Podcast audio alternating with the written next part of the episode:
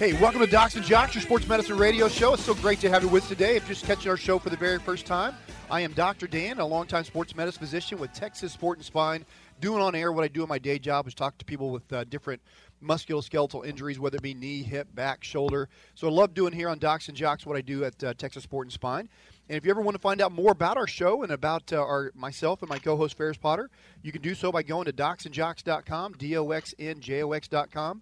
I am joined each week by Ferris uh, Potter. He is the voice of Grand Canyon University, longtime sports broadcaster. Ferris, great to have you on the show today. Good to be here. Yeah, man. We got a lot of exciting guests today. We got a great show, a lot of stuff to talk about. Got the AFC Championship, NFC Championship coming up. You and I got to watch uh, Case Keenum, an Abilene boy uh, from the Big Country. Our show is broadcast out of West Texas in the Big Country, and that's where Case Keenum is from. Ferris and I got to watch that game together. I think I was hugging complete strangers in Phoenix, Arizona when that game on, went on. Ferris.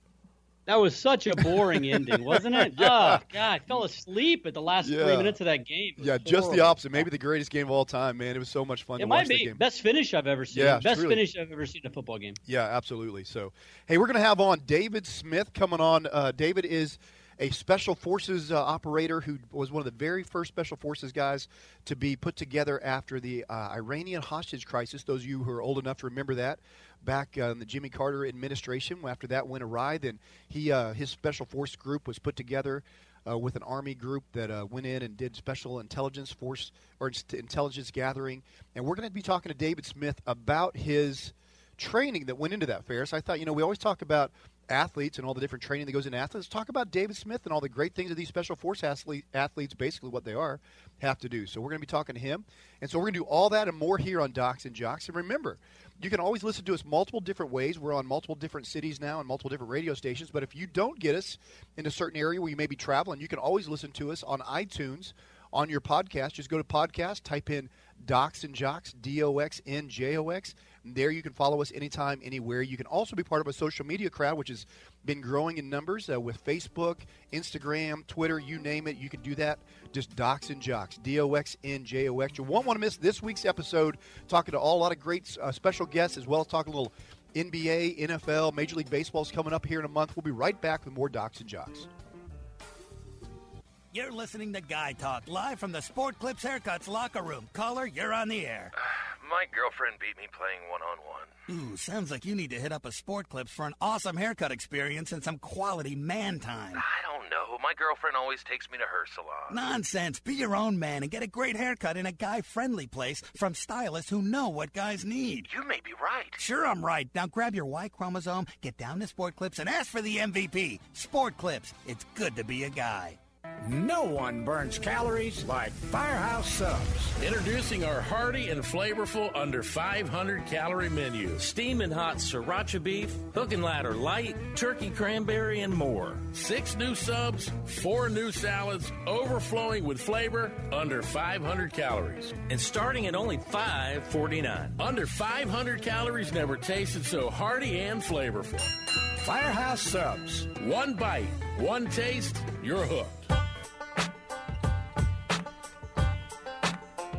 Hey, welcome back to Docs and Jocks, your sports medicine radio show. My name is Dr. Dan, longtime sports medicine physician with Texas Sport and Spine. Also uh, with me today is my co-host Ferris Potter. And Ferris, tell our listening audience what you're doing. I know you're the broadcaster for Grand Canyon, but man, you are on a whirlwind trip with the basketball team right now, traveling all up in the Northeast in the uh, blizzard Arctic conditions up there. Yeah, it's interesting. I, I had my, my, my other job. I had a sales meeting in Boston so we flew into Boston. It was snowy. It was actually not bad though. It's kind of nice, you know, for a day or two. Yeah, right. Got in there, and um, I had a buddy that was like, "Hey, let's meet downtown for lunch." And I was like, "I could Uber," but I'm like, you know what? I'm I'm not a wuss. I can I can go a mile and a half in 30 degree weather. I mean, what am I? Am I a weenie? So I, I, I walked like a mile and a half downtown. Had had uh, dinner at this place called Durgin Park, which is like founded in 1827 or something like that. Wow. This is the type of place it is. The waitress walked up and I said I said, "Hey, what specials do you have? I want an authentic Durgin Park meal." And she pointed to a big pin that said "Prime Rib Special" on oh, her on her thing. And she said, "She said." She said, "What do you think? You think I'm the special?" And I said, "Yeah, I thought your name was Prime Rib." And she goes, "Ah, you're eating the prime rib," and walked away. and so I ate prime rib. And then I uh, I asked a guy, I said, "Hey, the Celtics are playing tonight." And he said, "Yeah." And I said, "How far is it?" He goes, "It's about a 15 minute walk." So I walked over and caught the second half oh, of the Celtics. Oh, that's so cool, game. man! Little Madison Dude, Square this, Garden.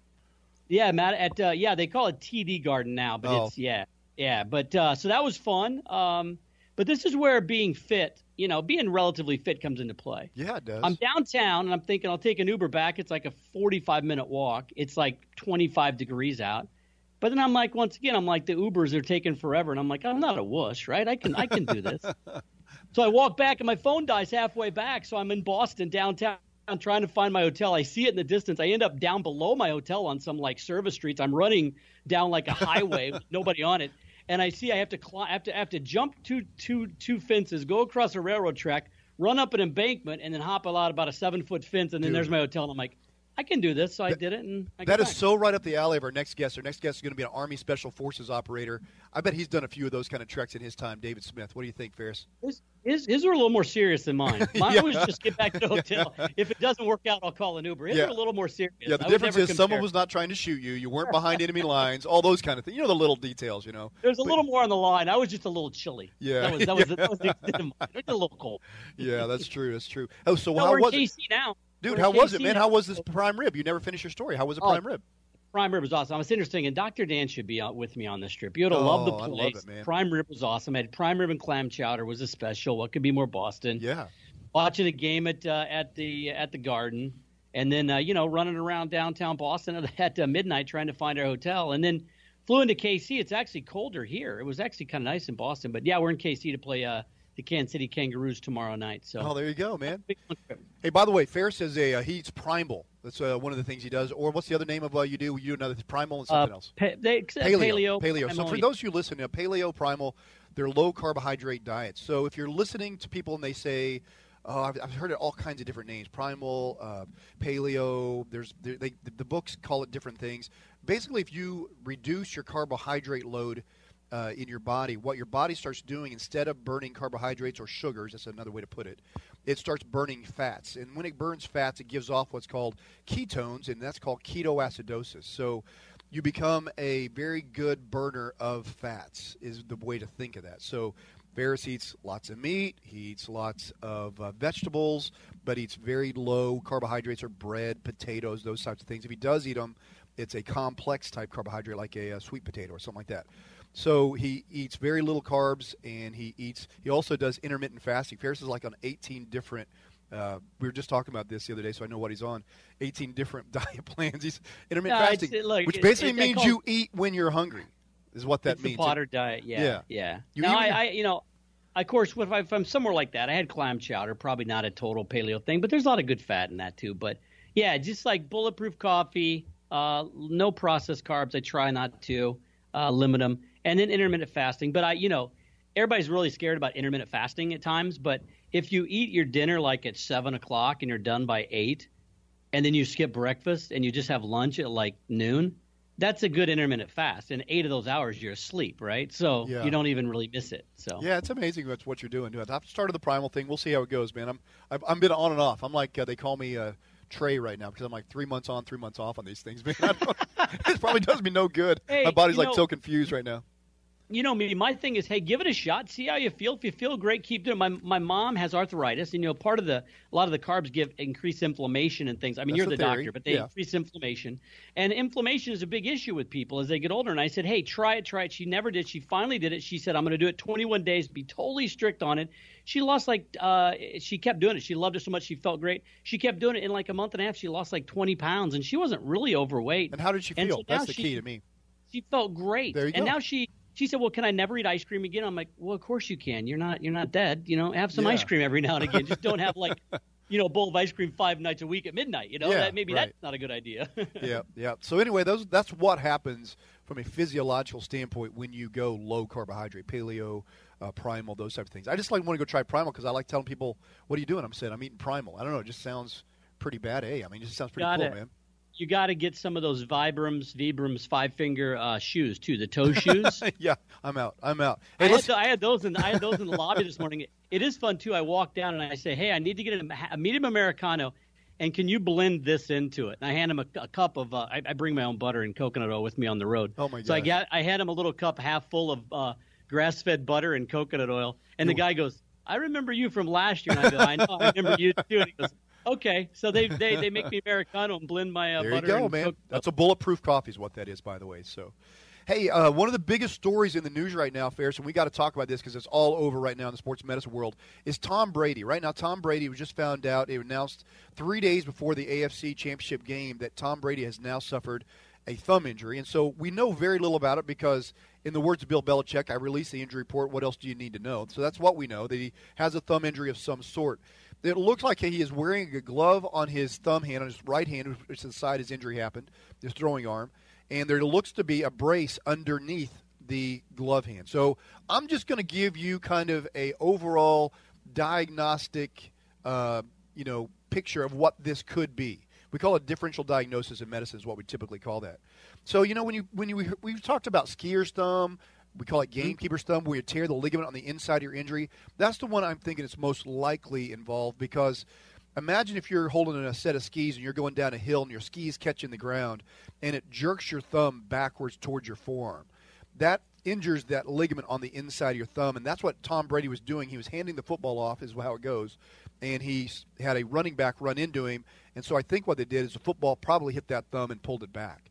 Now, David Chao, who's a former San Diego Chargers team doctor, who've had him on Docs and Jocks numerous times, he also commented, and he said the other things that could be possible is it could have he could have possibly dislocated the thumb joint right where the thumb ties into your hand. That's called your um, MCP joint, your first one. He also could have injured his CMC joint, which is the joint where your basically the base of your thumb ties into your wrist, and he could have also I've never seen it dislocated the uh, IP joint, was just the one thumb joint in the thumb. You only have one in your other fingers. You have two joints in, in each finger. In your thumb, you only have one. It's called interphalangeal joint. So those are all the things that he thought it could have been. You also can tear your web space. There was a story out, a rumor out that he possibly had to have stitches. So if he had stitches and he had an X-ray, which was negative, those are the two pieces of medical facts that have come out on this. It's a possibility that he tore the web space in his between his thumb and his index finger, and uh, they were just making sure he didn't dislocate the joint itself. You can also sometimes dislocate a joint severely enough that you actually have a fracture associated with that, and you have a tear of the skin. So that would be an open fracture, and that's uh, somebody was guessing that's what it was. I don't think so because he has a glove on with a brace. I think he probably has what's called a gamekeeper's thumb brace on there, or a short thumb spica splint, or orthoses on his uh, thumb, and it's keeping his thumb from being pulled out away from his hand too far. If he has an ulnar collateral ligament sprain, a gamekeeper's thumb or skier's thumb, that's the same injury, Ferris. You know, you and I have talked about Kurt Warner back when he played with the Giants. He couldn't grip a football very well and couldn't throw it very well. That's when Peyton Manning's, uh, not Peyton Manning, but uh, Eli Manning took over the reins in New York, and so Yep. it was. It took about a year or two before Kurt Warner could get his ability to grip a football back, and he used a special type of glove to help him. But that's the same type of injury. If it is that type of injury, definitely doesn't have enough time to heal from that before the game starts. It could be a real difference maker in the Patriots versus the Jaguars game. It could we could see Bortles beat Brady. That's a real possibility if that's a uh, if that is the case. You know, it's interesting. Um, I got to say, Belichick at this stage is a breath of fresh air because he's not coming out like other coaches and owners saying diagnosing it for Yeah. us. He's just saying, "Hey, he's on the injury report." Dr. Jerry Um, Jones. but so, so you really think? I mean, if it's if it's any of those things, it's going to affect his throwing. But if it's that, which it makes kind of sense, it's going to be that gamekeeper skier's thumb. That could really affect him. Like he might not be able to throw the ball. yeah, and, the problem I mean, he could he's throw so it. good at throwing the ball in a tight window. And yes, that's exactly what I was going to say because he's Okay, so sorry. precise that he loses that ability to be that precise because he never seems like he throws a wobbly pass either. It always has that real tight spin, and to get that real tight spiral, real tight spin, you have to have a strong, strong grip, which is you know half of your grip is developed from your thumb opposing your fingers. So yeah, no, it could definitely be a bad problem. So maybe if he can't grip it very well, he should just deflate the ball a little bit. A little bit would help him actually. I was waiting Well- for it. I was waiting for it. I mean, look, I was up in Boston. Everybody at that company is a is is a Patriots fan. They were all downplaying it. Oh, it's not a big deal.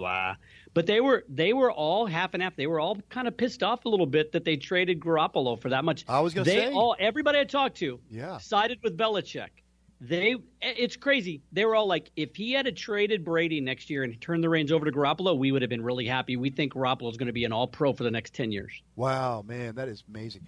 Yeah, that did did come into play. They were talking about that how it now looks like losing Garoppolo for a well, they get one second round pick for uh, Jimmy Garoppolo to the 49ers. Yeah, they traded Brissett for less, uh, Jacoby Yeah. Brissett for less. They traded Garoppolo, I think, for a second round pick. Yeah, so they're not getting a whole lot for him, and he could be a real difference maker if Brady was down or he was ineffective because of the thumb.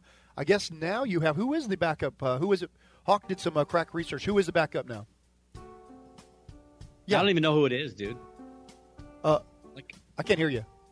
I literally have no idea who it is.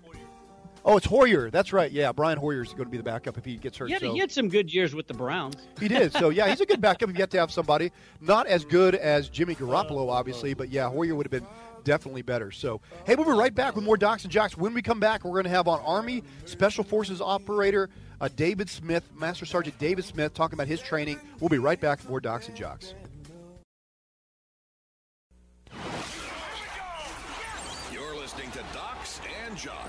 To you in part by Joe Walker State Farm Insurance, Visual Edge, and Texas Sport and Spy. Touchdown. Now back to more Docs and Jocks. With Dr. Dan and Ferris. Hey, great to have you today. You're listening to Docs and Jocks, our sports medicine radio show. This is Dr. Dan, your longtime sports medicine physician. Hey, don't remember, you can catch us on our iTunes podcast, Docs and Jocks, D O X N J O X. Hey, thanks for making us one of the fastest growing podcasts out there, man. You can tell your friends about it and uh, join up and subscribe, and love to have you part of our show that way as well. Hey, also want to give a big shout out to Firehouse uh, Subs. They uh, sent us a great uh, uh, sandwich today for lunch, and man, I'm eating the under 500 calorie. Beef and salad, man. It was awesome. So I want to say thank you to Chad Fulkerson, our good friends at Firehouse Subs.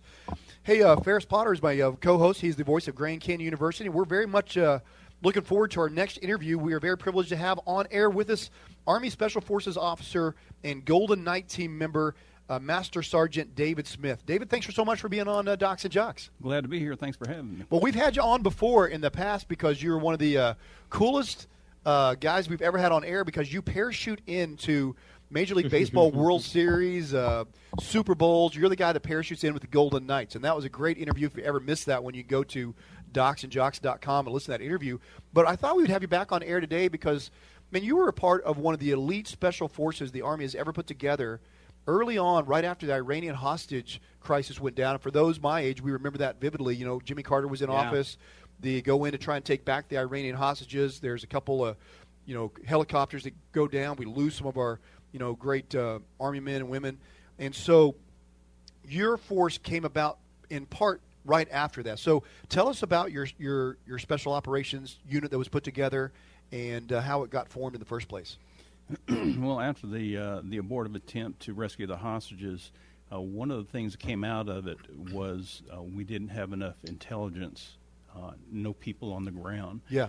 And the CIA had been gutted by President Carter, and we needed military people on the ground so we could look at a situation militarily and find out what we needed to uh, breach, to clear, to uh, prepare for the rescue force to come in. Right. And that's what this unit did was basically uh, it was formed to collect more intelligence for the second attempt that never went. Right. Uh, in the book Killer Elite, uh, it details a lot of the, the prep and uh, and uh, conditions that we were going through back then. Ferris, unbeknownst to him, when we were having you on today, he had actually read that book before. Killer Elite is a great book. I've just started it.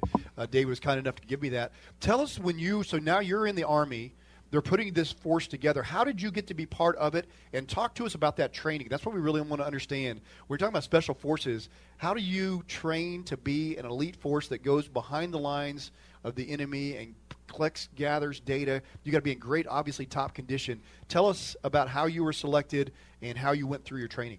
Well, I had been uh, a medic on an A team in the 10th Special Forces group, and when they were forming this unit, the guys that were forming it were asking their peers who would be a good medic for this, who Yeah. would be a good demo man.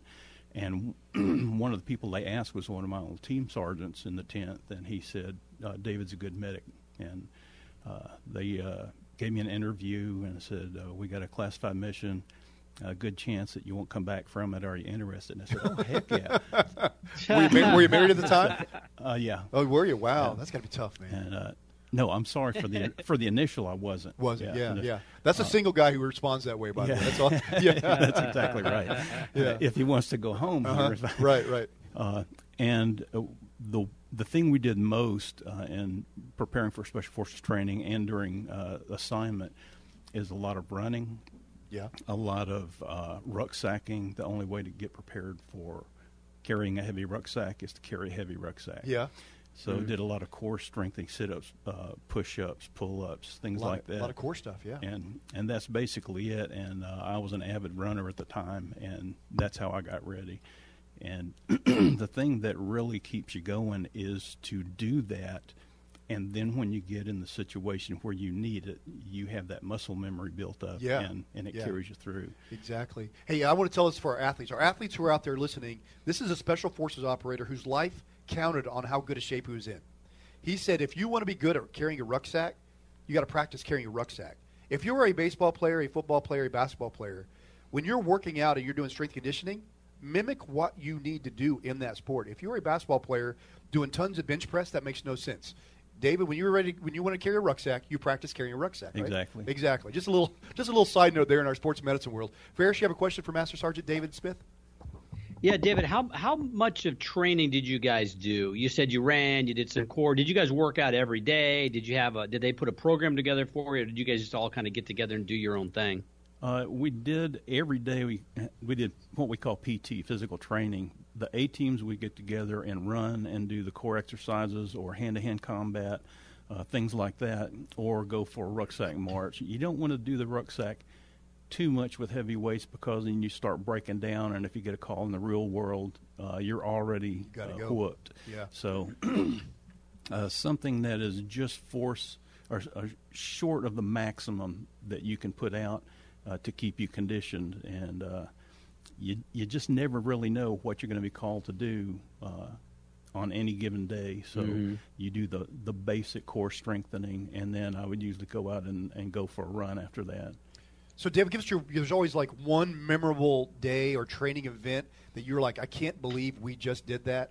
What's the? Give us the craziest training event you did and pre- preparing for the special operations. You know, behind enemy lines. Give us your craziest training day. Uh, a lot of it was uh, dealing with Task Force 160, the Night, night Stalkers. By then, they were Task Force That's scary. 160. That just sounds scary, man. That's a cool name though. Night is. Stalker. They are helicopter Wow. pilots that fly low and fast on night goggles. Wow. And they're some of the best in the world. And Yeah. it is fascinating to be in one Are you jumping birds. out of those? Uh, sometimes, yeah. Yeah. They taught us initially to fly them in case a pilot was uh, shot, was shot or incapacitated. so uh, we learned. Dude, you're like Rambo, man. I'm telling you. It's you, so it was- cool. yeah, It's so that's what was going through my head when I was going through. I said, "This is so cool." yeah, you're And- Rambo before Rambo was out. Yeah, and it was uh, one day uh, after the advent of the fast rope, the big uh, Yeah. two-inch braided Yeah. rope. Uh, one of the the Little Bird pilots said, "I need to find out."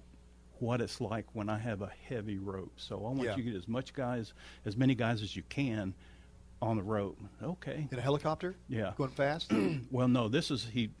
He uh, comes in fast, pitches up, Oh, stops, yeah. throw the bag with the fast rope in Yeah. it, and then you go out one, one, one, one, one Right, like that. and he wanted to see balance wise what could be tolerated. Yeah. So we came in blazing in. He pitched guinea up. pig. He pitched up, stopped it. They threw the bag, and the first guy was going. The second guy was going. We had five guys in the back of this little bird. Wow. It was amazing.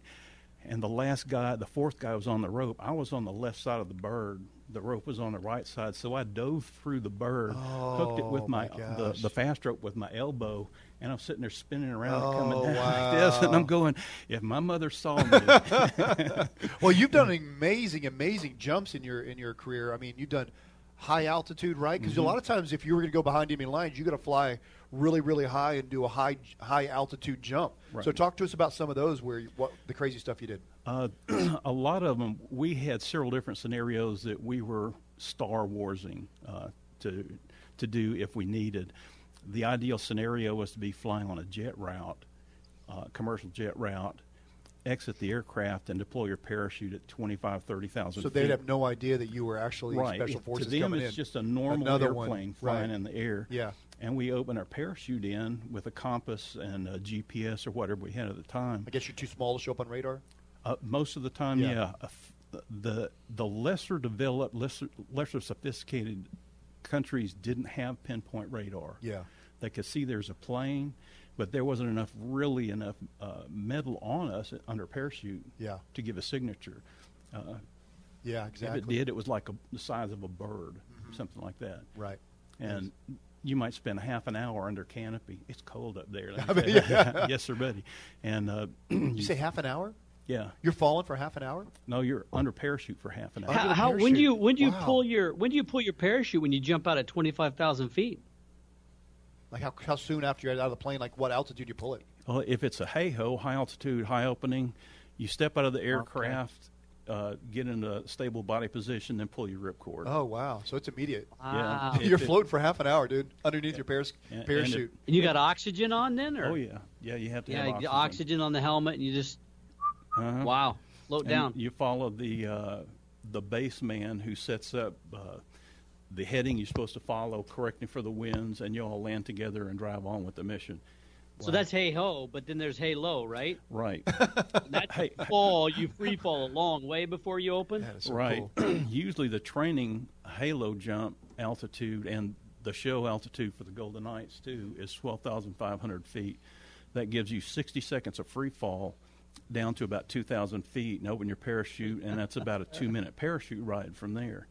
Uh, for halo, uh, you might go out between 12 or 25 or 32,000 feet, free fall for two or three minutes, and then open and then be under canopy for a couple of minutes.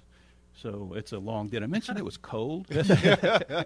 What does that feel like when you're when you're free falling for two or three minutes? It, it's actually kind of boring. uh, it's- Boring. if there's from somebody with you, feet to Right. 8,000 feet if there's somebody boring. with you, you can fly up to them and, and grab their hands and go woohoo and stuff like that. But uh, uh, up there that high, uh, it's just you look at the curvature of the earth, you look at all the stuff below you, and it's fascinating and mem- mesmerizing. But Until you realize you're you're falling into a foreign country behind enemy lines. right, you have Yeah. to stay sharp and stay on focus and and not. Wow, this is a good Disneyland ride. Yeah. I like this. All right, you're a medic with Special Forces, Special Operations, Mm-hmm. parachuting in behind enemy lines. Obviously, had some injuries parachuting in. There's got to be things landing on objects, landing, breaking a heel or Oh, breaking a leg. So tell us some of the injuries that you're always preparing for in, in high altitude jumps like that. Uh, obviously, hypoxia if someone was having a problem up in the aircraft, uh, but all you had to do was put them back on the, the O2 console and that would Yeah. clear up. I always had to worry about getting the bends, things like Yeah. that, when, on that type situation. You always But think about about like deep sea diving, but you guys actually get that at high altitude jumps too, huh? if you go up too high without pre-breathing oxygen, you can get bent on Yeah. the way up. Yeah, So- bends are the uh, nitrogen bubbles getting caught in, trapped in your uh, bloodstream, and then it causes severe Right. you know, injuries to, to the Uh, bloodstream. Huh, Uh, the majority of things uh, that I dealt with were uh, fractures, sprains, uh, trauma from landing on something, hitting a tree, Yeah. things like that, especially at night, because sometimes you can't see anything. Right. And uh, you just have to assume the parachute landing fall uh, body position and do what you've been trained to do and let that muscle memory kick in. And, Yeah. and uh, it will prevent it. But uh, a lot of things that, uh, that I would do, I would use Boy Scout medicine for Yeah. the the uh, sprained ankle treatment was to get a triangular bandage, hook it under the heel of boot, cross it uh, cross it behind the feet, around the front of the feet, tie it up, loop it, and that keeps the the boot stable, Stable. so the person can walk on Right. it. And I've had to do that a number of times. The guys in the field and, and they go, "Hey doc, that's great. You know, I can I can walk and it doesn't hurt." So where'd you learn that? Boy, Boy Scouts. That's right. hey, we're talking to uh, Master Sergeant David Smith, who was with one of the very first Army Special Operations units that was Special Forces that went in after Iranian hostage crisis.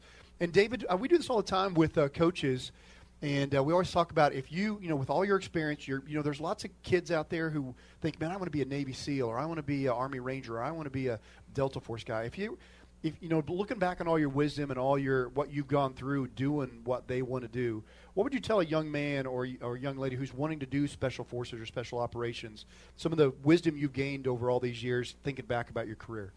Uh, the first thing is to get in shape and stay in shape, and that that doesn't mean be a, a jock necessarily, mm-hmm. but run, stay agile, uh, stretch, do kind of kind of what Ferris did when he was running through Boston the other night, right? Uh, not so much, but yeah. yeah. so stay agile, be ready yeah. at any time. Got to be in great conditioning, obviously. Right, and then one of the biggest things is never quit. And if you can get that inside and make that your philosophy, then you can gut it out when you really need to. Yeah. But to do the strengthening exercises, uh, do the running, cardio, things like that, uh, eat right, cut down on the garbage. Uh, I'm a big garbage fan yeah. as far as eating, but uh, uh, do that and never quit. Yeah, and never quit, and that's the biggest thing because I had guys in a in the unit that we were running a selection course, and they would come up to my point. They were going point to point uh, for a grade, and they sit down and go, "I'm frustrated." Yeah, and hey, I go, Hey, first, you have one last question for uh, David Smith? Yeah, I know we got only a little bit of time, but David, we talk about that all the time in sports, the mental aspect of it, and that's what you're talking about, never quit. Do you think most guys are just, that you met it or you, you born with that, or is it something you I was develop? Ask that. Can you learn that, or is that it, something just God given? It's it's something that you have to understand about yourself, which is the part of the whole Special Forces Assessment and Selection course. Once you learn that, mm-hmm. and it sometimes it's kind of hard to get that through to yourself. Once you learn that, then that helps you overcome pretty much anything. You can always go further than your mind will yeah. tell you. Oh yeah, and yeah. that's amazing what your body can do. Wow, that is, and you've been there and that's you've done that. Great way to put it. Yeah. I want to say thank you from all of us here at Docs and Jocks. We interview a lot of great athletes. I think uh, our athletes who are in the military who do things like special forces, like you, man. I think you guys, we we uh, you deserve a our debt of gratitude because of what you've done people don't, I think, realize the sacrifice you've given. You're a young man who's been asked to go on a mission where you may not come home. They say that openly to you, and you do that for your country, for the love of your country, for the love of your of the United States of America. Man, we want to say thank you from all of us here at Docs and Jocks. I know our audience is going to love this interview. If you want to read that book, it's called what again? Killer Elite. Killer Elite. I've, I've just started it. So Ferris loved it. So get that book and find Great out book. about David Smith and the uh, yep. Special Forces Unit. Man, thank you so much for being on Docs and Jocks. My pleasure. Thanks for having me. All Thanks, right. Hey, we're right back with more Docs and Jocks after this short commercial break.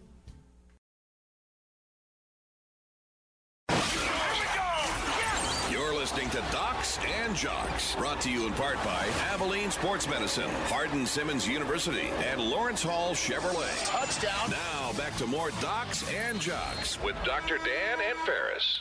Hey, welcome back to Docs and Jocks. This is your sports medicine radio show. Great to have you with us today. Just catching our show for the very first time, and we are a sports medicine radio show that loves to talk about what's going on in the sports medicine world. Basically, a sports entertainment show with a sports medicine niche. Uh, my co-host each week is Ferris Potter. Ferris is the voice of Grand Canyon University out in Kansas City, where he's doing a basketball uh, broadcasting tonight. Ferris, I think that was one of the coolest interviews we ever did. We basically had Rambo in uh, studio with us, with uh, Master Sergeant David Smith, who uh, was part of the, one of the very first special operations forces to uh, ever be put together by the Army. It's really really cool, man. Yeah, that that stuff's amazing what they do and how they how they how they do it. But I, I liked what he said about the mental aspect, where yeah. he said he didn't say you had to be born with it, but he said you had to learn it in the sense of you had to learn that. Almost like you're saying, you have to learn that you are capable of doing it. Yeah.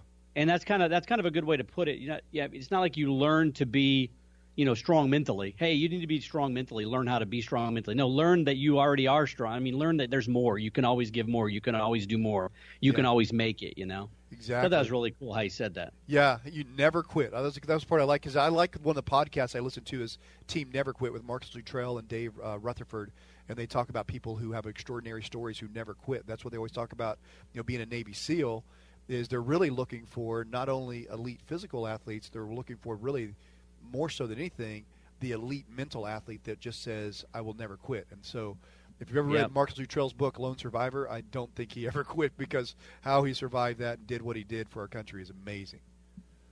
You know, it's funny. We were I was flying in yesterday to Kansas City and on, on Southwest. You know, they let you watch shows, and uh, that was on Lone Survivor. So I watched the opening of that, and I'm just always amazed at those. I think they do. I think nowadays they do a really good job of making those movies pretty realistic too. You know, well, he was on like, set.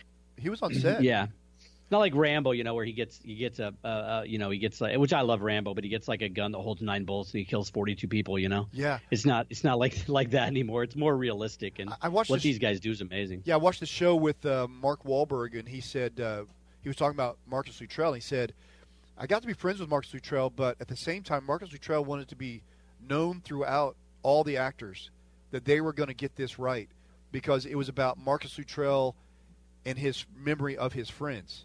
So they were going to get it right. So he said he always had Marcus chirping at him in between set takes because he was like, "Hey, this is what we did. We didn't do that or this. We this is how we do it, and this is how we talk to each other, and this is what went Yeah. down." So he said he got it very correct. So you're right, man. They get it right nowadays because they got that guy in his ear. Yeah, they get those guys on the set too. You know, I mean, he was on that one. I, I look at uh, Black Hawk Down. You know, they have different uh, special operators on the set. Many who are there. That 13 hours. You know, the Benghazi story. Those guys are are there going. No, no, no, no. That's not how we do it. You know. Yeah, right. So it's kind of cool. So cool, yeah. So we're going to have on later on. We're going to be interviewing a former professional basketball player and head basketball coach at Mesa Community College, one of the all-time winningest basketball coaches, uh, Sam Ballard. He's going to have a great story too as well. So, hey, Ferris, let's cover a couple more stories while we got a second here. We talked about the Tom Brady thumb injury earlier. I saw. I was watching. Uh, a game between the Rockets and the LA Clippers, and it happened to be the game uh, that went down with the uh, you know the the Houston Rockets players end up going into the locker room after Mhm. the game Yeah. because it's Chris Paul's return to the Los Angeles Clippers first time. So Blake Griffin is basically there, and you got uh, Chris Paul who formerly played with them, and the game is chirpy. It's chirpy all the way from the from the beginning through the end. So multiple things happened. The sports medicine angle of this story was James Harden, one of the guys who goes to the locker room of the Clippers after the game, is actually not even playing in the game. He's out with a hamstring injury. So James Harden is, you know, last year I think he was a runner-up to Steph Curry last year uh, in the NBA for the MVP award. He finally comes back. Uh, this actually is on Thursday this week. He played 25 minutes, scores 10 points, seven assists, two rebounds, and they get a win, 116 to 98 over the first place Minnesota Timberwolves. So the Houston Rockets are on their way back.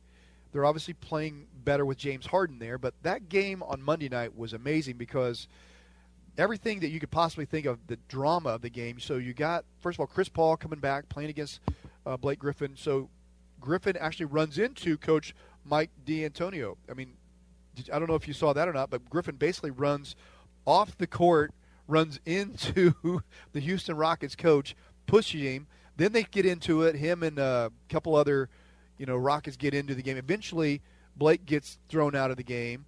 Eventually, later on, uh, Teresa gets thrown out of the game for the Rockets. So they were saying the Rockets were saying that Austin Rivers, the the son who plays for his dad Doc Rivers on the Clippers, was mouthing off to him. So they sneak in a back way that Chris Paul, who formerly was a uh, Los Angeles Clipper, knew how to get to the back way to the locker room. He shows his Houston Rockets teammates. This is like warfare here, man. Going to the back mhm. road, back hallway into the locker room. They send up a decoy to knock on the front door of the locker room while they sneak in, sneak in the back door, and they confront Griffin and Austin Rivers in the locker room. And it ended up being, I believe, it was four guys: Chris Paul, James Harden, uh, Gerald Green, and Trevor Ariza were the four guys. Uh, Green and Ariza are the only two that eventually get uh, suspended for doing so. They faced down Austin Rivers. Austin Rivers said, "I didn't say what you said. I said." Said, and then they they all backed down. So no fight actually took place. They need to go back and watch McHale and Bill Laimbeer and uh, Robert Parish. Those are some real fights back in the day, by the way. So these guys don't end up having any fight. To add to the drama of this, DeAndre Jordan, who plays for the Clippers, he's their center who's out currently with an ankle injury. He says he wants to be traded to the Rockets before this game occurs. So you got the best player on the Clippers wanting to be traded to the Rockets. You got the former Clipper Chris Paul saying he wants to go back, or he's he's coming back for the first time to the Clippers after he's been traded to the Houston Rockets. And there's all kinds of stuff going on. You got players running into coaches. It was amazing. It was like a soap opera watching that game. What do you think about? What do you think all that? I Ferris? think the Rockets put this much energy and effort into uh, beating the Warriors. Uh, they might have a chance. I, I mean, it's so misplaced and it's so funny. You called it exactly right, Doctor. It's a soap opera. It I- not that I want to see guys fight, but there's so many guys in the NBA who want to look tough and act tough but they never want to fight. Now, look, I'm not a I'm not a fighter. I'm not a tough guy. You know me. I'm a lover. I'm not a fighter. but I don't lip off all the time to people. You know. I mean, hey, you got you got some history with Mike D. pop off. Yeah, you got some history with Mike D'Antoni, the coach. With Mike now. D'Antonio? Yeah, Mike D'Antonio. You got some Yeah. history with him because he was out there with the Suns for a long time. He really was. I thought he was going to fight Blake Griffin when he ran into him on the sidelines. Is he a pretty hothead or is he a pretty level-headed guy? Well, those older guys, you you called it. You know, those older guys are used to if you lip off, we're gonna go. They're not used to these new young guys who are like, no, no, we're gonna lip off and bow up, and then when we actually confront each other later, we're all gonna back down and be buddies and hug at the next time we we go.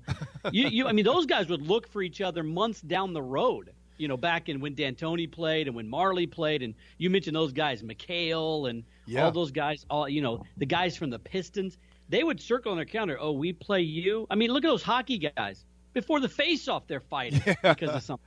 I mean, those guys, if they blip off, they're fighting, and they know Right. it. In basketball, this day and age, I mean, even when they throw a punch, that guy threw a punch the other day, and it was like the weirdest, wonkiest punch. It missed the guy by about a foot and a half, and the guy's seven foot tall. How do you miss a guy that's seven foot tall go over his head by a foot and a half? It was like his punch was like, I'm going to stick my arm straight out to the right and just swing it.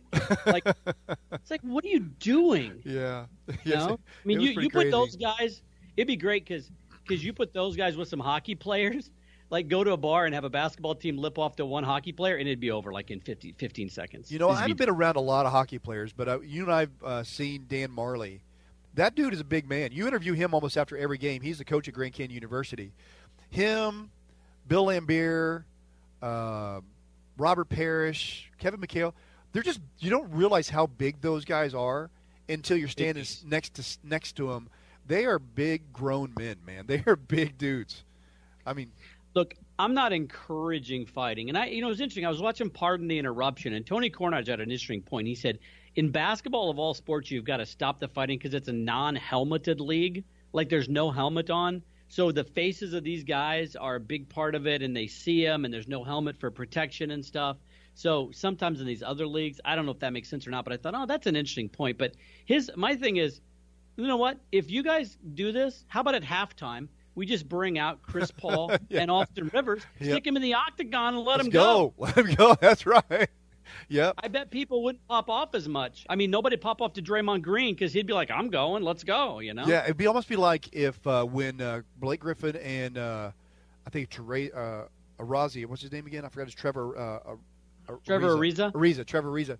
When they both got technical fouls and got kicked out of the game, you should immediately then have the ability to go to a split screen where those two guys leave the court, they go into an octagon, they immediately hash it out. You can watch that on one side of your split screen, and you can finish watching the game on the other. That's the way. Oh, your viewing would go through the roof for the MMA thing. Get Yeah. Dana White and Joe Rogan in the other room, right? Yeah, exactly. Introducing them and calling. Man, I tell you what. been- Speaking of this being a soap opera, Charles Barkley came out, and uh, LeBron wasn't picked as the overall. I forget the captain of the All Star team or something. There's a player's Yeah, the choice. top vote getter, Top like vote getter. captain or something like that, Yeah. and he gets to choose the team. Is that what they're doing? Yeah, so the players didn't vote LeBron in, and so Barkley came out and said the reason is is because he's a drama queen. So he's all full of drama. so I mean, do you agree that the NBA is turning into like this big drama soap opera deal where you know you hear stuff like this going on more often, or are we just paying attention to it more than we used to? No, I, th- I think it is. I think it's a different. I mean, it's a different generation of players. I really think this, and nobody agrees with me. Everybody says baseball's in trouble. They're so worried about pace of play. I think baseball is in a great shape. I think NFL has some issues, and I think basketball has some issues because people our age who have a lot of money to spend, we're kind of tired of this crap. You know, we're Yeah. kind of tired of this garbage. I mean, it's fun to laugh at, but at the end of the day, it's like, oh, grow up, you know. Um, but I, I really think that, that, that the NBA has some has some issues, and yeah, I think I think LeBron is. It sounds like he is a drama queen, but at the end of the day, he's the best player in the game. I mean, how is he not the number one vote getter? I mean, he's the best player in the game. Yeah, he is. Yeah, definitely. If you're just going on I mean- sheer talent, size, talent, skill set, man. I mean, who would you hard. take over him? I mean, you, you, there's always the guys that you would. I mean, the last year's uh, MVP top vote getters were uh, Steph Curry. You know, his, he has definitely a different skill set than LeBron. Uh, James Harden, who tends to be a pretty good overall guy. But let's just face it. I mean, I'm, I'm just trying to give you some names there. to Yeah, give you an no, I get it. Yeah, no, it's LeBron like the whole Michael Jordan argument. Yeah. You know, I'd be like, well, I love Gary Payton, I love Sean Kemp. Yeah, they're nice, Yeah, but at the end of the day, It's if Michael you said you could have Michael Jordan or, Sean, or Gary Payton, who you taking? Or Karl Malone. You know? Yeah. No, Yeah. definitely. Yeah, there was one guy. They all knew it back then that Michael Jordan was the man at the time. Hey, It- can I tell you? Yeah. Do we have time? Can I Yeah. tell you my if if I was if I was the owner of the Suns or the GM, I would back channel to LeBron James because I think he's a free agent. And I would say, listen, I want to make you. I want to go back to player coaches. I want you to be the. the I Oh, want. I'll yeah. sign He you. does it already like, anyway. I'll give you like three hundred million dollars, and you be the the GM, the coach, and my star player. And you get all their I've got salaries. Devin Booker. I've got Devin Booker. I've got all these young guys. You bring like one other buddy with you, but I want to make you a player coach. I mean, when they're nobody's listening to the other guy anyways. So why Yeah. not just own it and be like you're the player coach? Could you pay him as a GM and you pay him as a coach and then you pay All him as a player so the GM and the coach doesn't count against your salary cap? That would go a long way. All of it. Yep, exactly. I would. He would make like three hundred million as a player, as as a coach, and he'd make like a dollar. As that's a great. See, yeah. We get we can solve all things here. We can solve all problems here. And I- moving to another sport, I would be on the phone with Nick Saban if I was the New York Football Giants, and I would be, or Bill Belichick, I'd be saying, Gruden got ten years, one hundred million. I'll give you eleven years, one hundred ten million. Just please come and save my franchise. Yeah, exactly. Here's another one for you for the All Star game. Why don't they have a draft?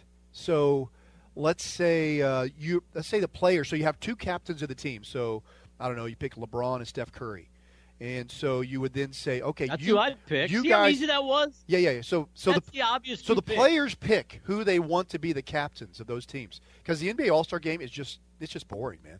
So Yeah. you pick those two as captains. Players pick them, then they pick the other four starters that they want to play with. So they're like all this drama. You know how you always with the draft, you know, the NBA draft, and you got the Love Major League it. Baseball draft and the NFL draft, and how's all that drama? There'd be all that. So they're not picking all the team; they just pick the top five. and then they'd be all pissed at each other because they didn't pick them, and then Yeah. all, all that drama, and everybody'd be all hurt and upset and everything. Yeah. How about this too? If you really want to make the All Star game interesting, you do it that way, and then have like Under Armour comes out and says, "Hey, we're making this big marketing push to be like we're defense," and say whichever team holds the other team under 85 points, everybody on that team gets 10 million dollars. Oh yeah, because they would actually play the game. That would be awesome. Dude, there would be some people would be getting hammered going in the lane. Yes, it'd be like the old days, yeah, where people actually cared about the All Star game. And then even this. How about this? How about you call your own fouls? How great would that be? yeah, because the only thing that that would be good. You're calling that? You're Yeah. not being to the ground. You're calling Just that? make it street ball, yeah. Because the only thing that is inter- semi interesting in the All Star game, the NBA All Star game right now, is that they might score 200 points. That's the only thing that's interesting. Yeah, that's it, Yeah, that's yeah. it. That's Will. Steph Curry hit like 43s or whatever? That's all they care about. One more NBA story, sports medicine story, and then uh, we're going to have a short commercial break here.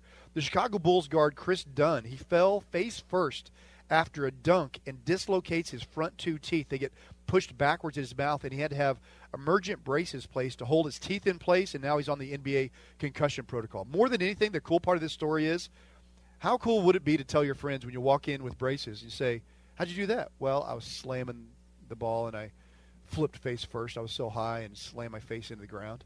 That's like the coolest story ever. That may be the coolest sports medicine injury, how it happened story of all time. Have you? That's what first I of all, have you ever had that happen to you, Ferris? Have you ever had that personally happen to you? That's why I had to have braces. but mine was I was dunking and I hit my mouth on the On the rim. rim, exactly. Yeah. Yeah. Can you believe that? How do you? I didn't duck my head in. How do you fall face first and hit your mouth on the ground? I don't know exactly sure that. I don't know. I'm sure his boys gave him a little uh, little grief about that one. Yeah, exactly. Hey, when we come back, man, our next segment, we'll be talking a little bit more sports medicine and uh, sports entertainment, but we're also going to have on our mental minute coming up in this next segment. Stay tuned here with us on Docs and Jocks, your sports medicine radio show. This is Dr. Dan.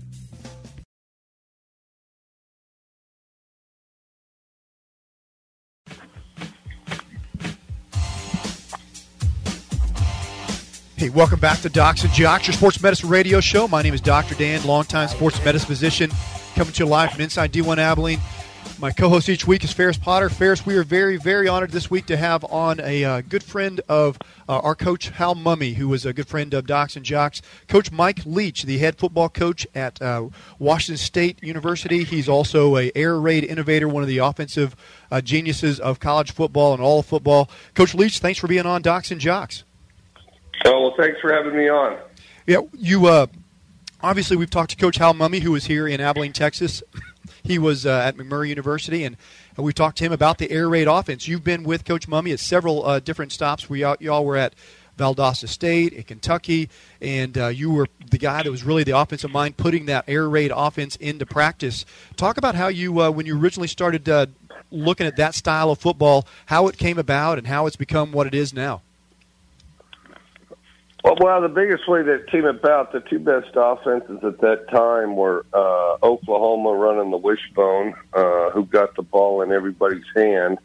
All the skilled players touched the ball out of the wishbone, and then uh, Brigham Young University, uh, who uh, you know threw it. They uh, threw it all the time and, and threw it really from sideline to sideline and downfield.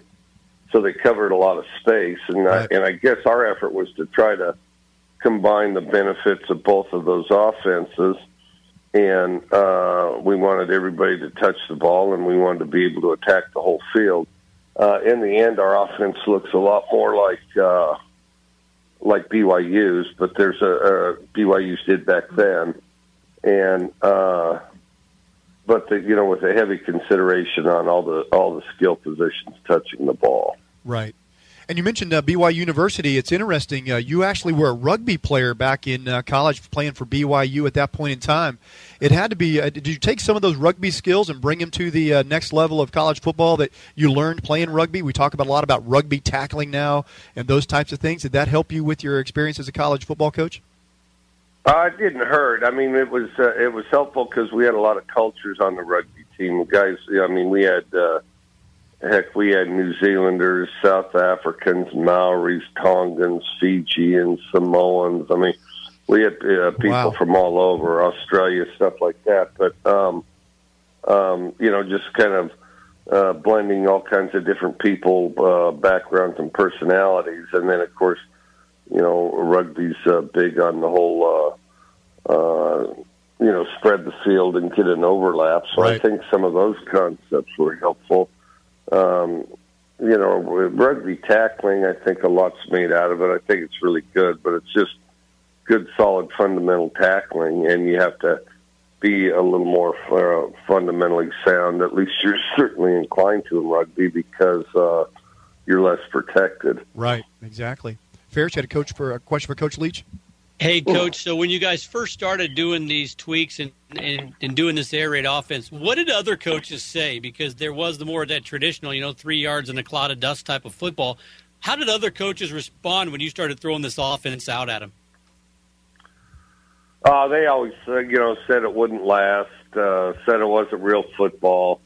said you you couldn't really do it. Uh, said wait till you play a good team. You know, I mean all the all the stuff. You know uh, basically all the stuff that every offense that revolutionized football uh, experienced. I mean, um, a lot of doubters. You know, the one thing, three yards in a cloud of dust, it does kind of. Uh, uh, it camouflages poor coaching because it slows the whole game down, and then, you know, it's like uh, uh, somehow there's something a little more protected, a little more secure in that. And in other words, if you do that well, you're a good, sound, smart coach, which I don't believe any of that, obviously. But, um, um, you know, it's uh, since it's uh, uh, it's uh, more conventional, I guess. Uh, you know, people that uh, don't want to invest a lot of time and effort in coaching will try not to innovate beyond that because they feel more protected in that space, you know.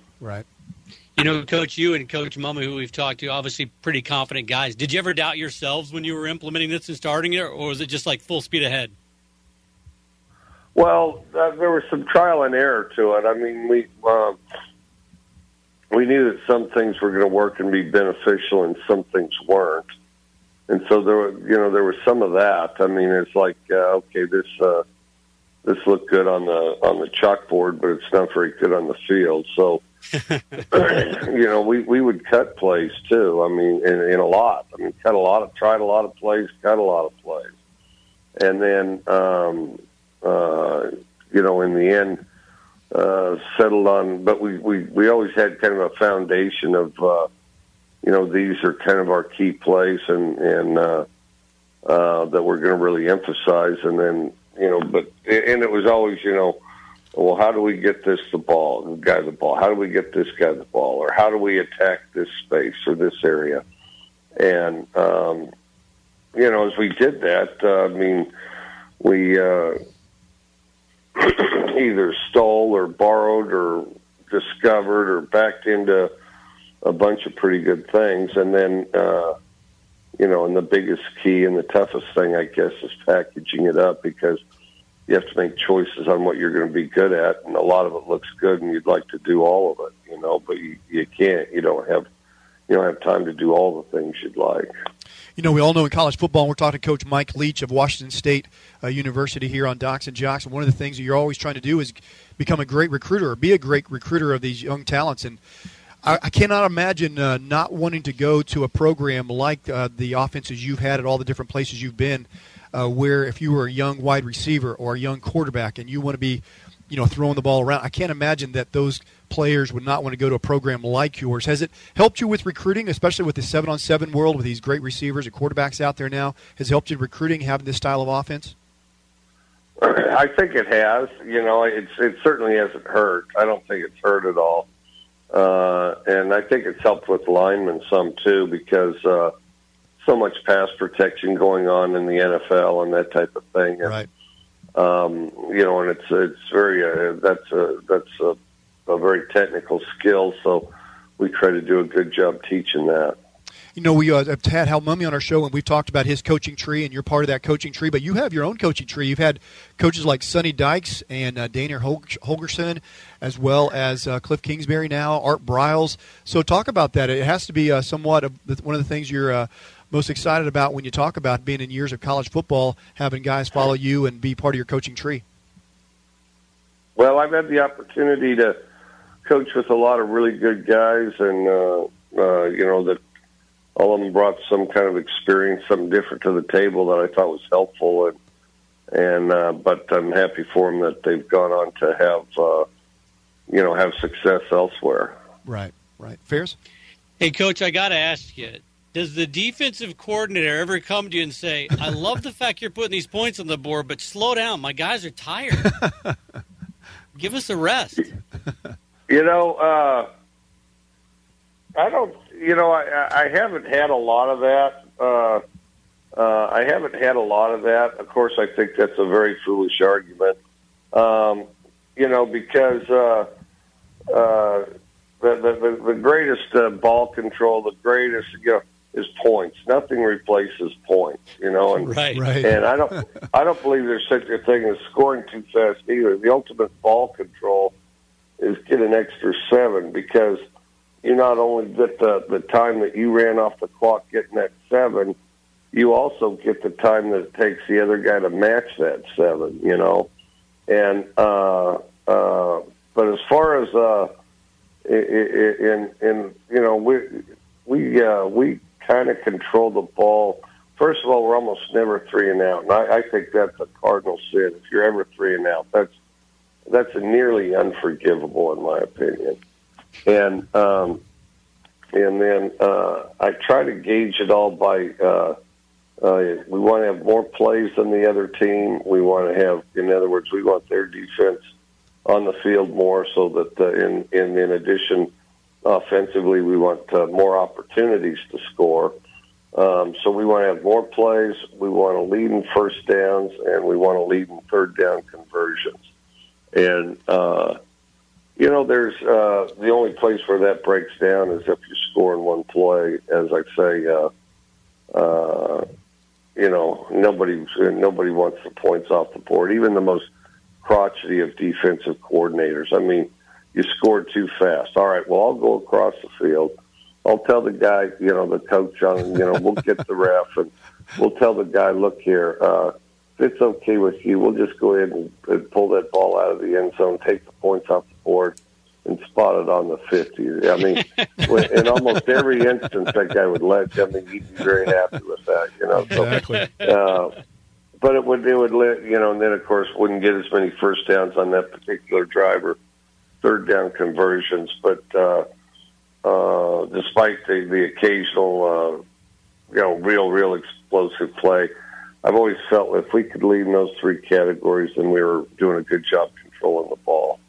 Right. And we're talking to Coach Mike Leach here on Docs and Jocks. And, and, Coach Leach, it also has to be rewarding for you to watch games, football games on Sunday as well, when you see your players who you coached go on to have success in the NFL, guys like Wes Welker, Danny Amendola, uh, Manny Ramirez, Louis uh, Vasquez, Michael Crabtree. There's not enough time to mention all of them, but that has to be very rewarding for you to watch those games as well.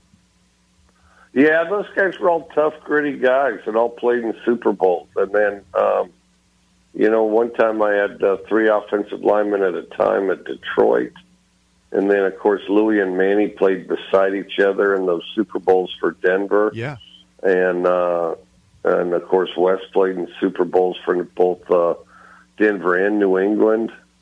And, uh, and, and Danny's, uh, you know, Danny's kind of followed Wes at New England, but Danny, when he was at St. Louis, uh, uh, led the NFL in all-purpose yards. Yeah, a lot of success. Ferris, Coach, how's the uh, Cougars going to be this year in the uh, Pac-12? What do you think? I think we should be pretty good. I think we're better than last year. We're getting, we've had a good camp, uh, and you know, we're kind of getting incrementally better. We just biggest thing is to improve each week. You know. Um, but uh, you know, we do have some, uh, I think, inspired effort out there. It, ha- it has to help uh, your players coming off a great season like last year, nine and four, won a Sun Bowl. So you have to feel uh, encouraged by you know you are heading the right direction, and those guys got their really a good taste of victory. It has to help uh, having a winning uh, season the previous year before, having a uh, looking towards this season, knowing that you're going to do it again. I think I think that, that definitely helped. You know, I thought I thought we had a really good spring. I thought we had, you know, inspired work in the off seasons, and I think that's where the character of the team's really built is in the off season. So, and I and I think I think our guys have really uh, done a good job of getting the most out of that. Good, coach. Hey, coach. One thing I've always wondered with the specifics type of offense you run, and I don't know if I, I'm I don't know if you would consider it the same type of thing Rich Rodriguez does or whatever, but when you guys go to a different school, how long does it take you to recruit players to your offense, or can you go in there and usually find guys existing on the team to kind of get you through? But how long does it take you till you can really implement everything you want to do? Um, I think you can do it pretty fast. It kind of, you know, it, it, it's not like. Uh, uh, I mean, obviously, you need some receivers, and you need a quarterback that can throw strikes instead of just uh, some project guy. But um, and, and you need him to make good decisions. I think for the most part, uh, you can do it pretty quick. What you're looking for is runners and hitters. If you got somebody that'll run and hit, you definitely. Um, uh, that's what Bobby Bowden used to say: runners and hitters. Um, but uh, uh, you know, if you have runners and hitters and guys that really you know want to be football players, um, you can accelerate it pretty quick. Uh, and obviously, you know, here in, in the case here, uh, our talent level was so down. We had to we had to generate a lot higher talent level. And, and yeah. For the last couple of years, you know, we've had freshmen beat out starters, uh, and then you know our, our next freshman class will be better than the last freshman class. Beat out some of them, so we've had um, um, our recruiting class is kind of playing leapfrog. It's starting to level out uh, now, but uh, yeah, we're quite a ways down as far as uh, as far as manpower. That first uh, year here, we uh, averaged about six two or six three, and about two sixty five up front, and uh, you know, we, and I'm not talking a big, solid, vicious 265 either. I'm talking, you know, kind of a squishy, uh, sometimes waddly 265. Not, not runners and hitters. Not runners and hitters. Yeah. Hey, coach. Well, they, well, this one time, so we're in scout team, and this still pisses me off. So we're in scout team, and um, or uh, you know, we we're, we're uh, offense versus the scout team, and um, this guy, uh, uh, our, our starting guard, gets into it with this strong safety. Uh, you know, kind of a tough kid from uh, uh, Miami. Well, anyway, so they they start, you know, the whole thing where they shove each other after the play, and uh, uh, they shove each other after the play, and um, Yeah, the the strong safety keeps coming, comes and just keeps shoving the the starting guard.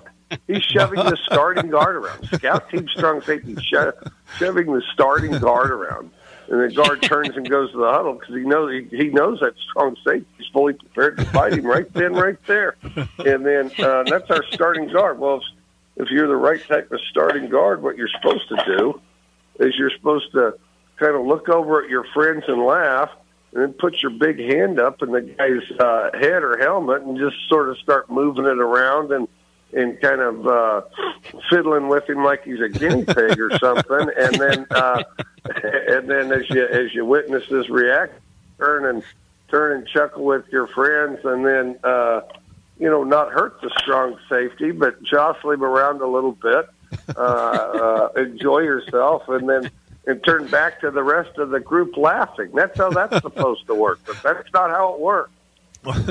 well, well, Coach Leach, uh, Coach Mumme told us uh, you'd be a great interview, and obviously you were. We appreciate you so much coming on the show. I do want to tell our listening audience we've been uh, talking football, but Coach Leach was also he is also a movie star and had a cameo on Friday Night Lights. So a little known fact about uh, Coach Leach. So, so want to thank you so much for coming on uh, Docs and Jocks, and uh, hey, be sure and tell our good friend Coach Mumme that we said thank you for coming on the show. Well, thank you so much. Uh, tell everybody to buy my book, Swing Your Sword, and my book, uh, Geronimo. Absolutely. Swing Your Sword and Geronimo, two of uh, other Coach Leach's passions, uh, looking into Pirates and as well as uh, Geronimo. We'll do. Look forward to the read. Thank you, Coach. Thank you so much. Okay. Hey, we'll be right back with more Docs and Jocks after the short commercial break.